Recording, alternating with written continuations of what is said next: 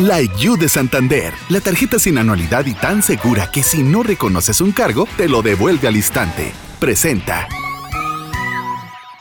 Milenio Podcast. En portada. Historias que se escuchan.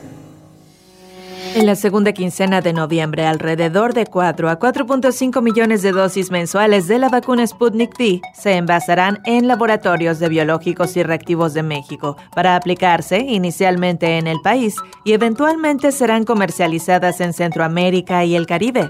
Mientras en México este lunes se sumaron 96 decesos por COVID-19 y 1.413 contagios, según la Secretaría de Salud. La Fiscalía General de Justicia de la Ciudad de México acusó a 10 exfuncionarios, entre ellos Enrique Orcasitas, exdirector del proyecto Metro, por el colapso en el tramo elevado de la línea 12 Gabriel Regino, abogado de cinco de los acusados, defendió que entre las funciones de Orcasitas nunca estuvo la supervisión de la construcción o del mantenimiento. En cambio, anunció que demandarán al ex jefe de gobierno Miguel Ángel Mancera, pues tenía conocimiento de que la sobrecarga de la vía representaba un grave riesgo. El equipo legal también incluirá en la demanda a Jorge Gaviño y Jorge Jiménez Alcaraz, exdirectores del metro en la administración de Mancera, a los que señala de presuntas omisiones ante los daños causados a la estructura colapsada por la actividad sísmica en la zona, especialmente luego del temblor del 19 de septiembre del 2017.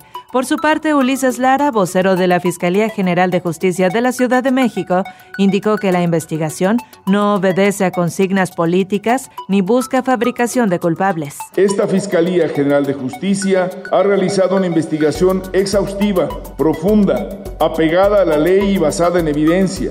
En el marco de la gira que el presidente de la República Mexicana, Andrés Manuel López Obrador, realizó por Baja California, el fiscal general del estado, Juan Guillermo Ruiz, estuvo presente durante la firma del decreto para regularización de los autos chocolate. En este nuevo decreto se establece un costo de 2.500 pesos por el trámite para regularizar autos usados de procedencia extranjera. Por su parte, la Asociación Mexicana de Distribuidores de Automotores aseguró que existen contradicciones en dicho decreto, pues señaló que lo que hace es legalizar el contrabando. El presidente del organismo, Guillermo Prieto, expuso que este tema es de gran preocupación e hizo un llamado a la coherencia y a la consistencia sobre tener y detener el tema del contrabando en el sector.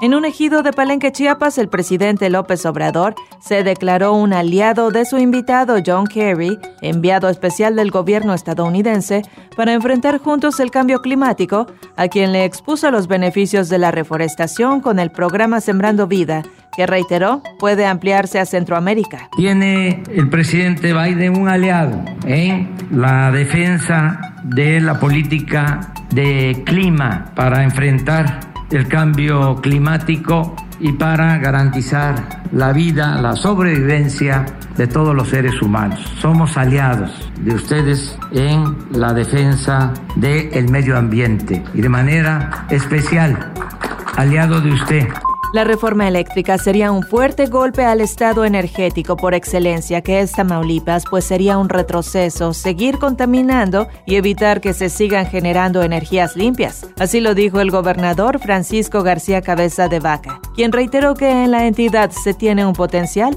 para generar 22 mil megawatts. Actualmente hay 14 parques eólicos y se están produciendo 1.750. Además mencionó que la reforma eléctrica implicaría el de inversiones para Tamaulipas y afectaría la cadena de proveeduría. Como ejemplo, los 4.000 empleos de dos empresas que en Matamoros elaboran las aspas más grandes para la energía eólica.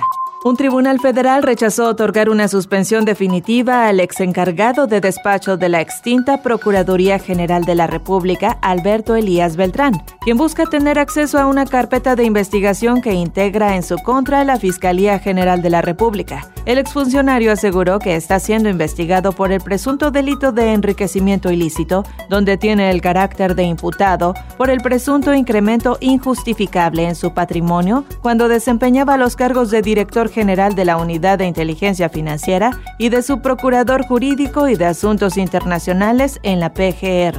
Después de que el presidente López Obrador rechazó haber intervenido en la liberación del exgobernador de Sonora, Guillermo Padres Elías, la Fiscalía General de la República apareció para señalar que cuenta con elementos para solicitar una pena y sentencia en los dos procesos que enfrenta el exmandatario estatal. Recordó que existen dos procesos penales, uno iniciado en 2014 por delincuencia organizada y por operaciones con recursos de procedencia ilícita, y el otro iniciado en 2016 por defraudación fiscal y también por operaciones con recursos de procedencia ilícita. La jefa de gobierno, Claudia Sheinbaum, aseguró que la agresión contra un empresario registrada en las inmediaciones del Aeropuerto Internacional de la Ciudad de México no tiene que ver con extorsión o robo. Dijo que la Fiscalía General de Justicia informará por protección a la víctima y de la propia investigación. No le estoy acusando a él, ni mucho menos, sino que es un caso especial, digámoslo así. No tuvo que ver con extorsión a grupos restauranteros o eh, algo de ese tipo en la ciudad. Eh, obviamente por protección de la persona y también de la propia investigación, pues ya tendrá que ser la Fiscalía quien informe. Omar García Harfuch, secretario de Seguridad Ciudadana de la Ciudad de México, confirmó que el ataque era para matar al empresario. El Congreso de Nuevo León presentó reformas estatales y federales para que las empresas otorguen un permiso de un día con goce de sueldo a las mujeres trabajadoras de 40 a 69 años para realizarse estudios médicos preventivos de cáncer de mama y cervicouterino. La presidenta del Congreso del Estado, Ivonne Álvarez, agregó que en México fallecen entre 14 y 17 mujeres diariamente a causa del cáncer de mama. Que desde aquí sea eco a nivel federal, donde eh, a todos los empresarios, a la iniciativa privada y a los gobiernos solicitarles el que les dé un día a las mujeres en el año con goce de sueldo para que puedan irse a hacer sus estudios de mamografía y papá Nicolau. Que no haya pretexto para que la mujer pueda ir a revisarse, pueda ir a atenderse, pueda prevenir. Milenio Podcast. La IU de Santander, la tarjeta sin anualidad que personalizas por dentro y por fuera y se adapta a tus múltiples personalidades, presentó.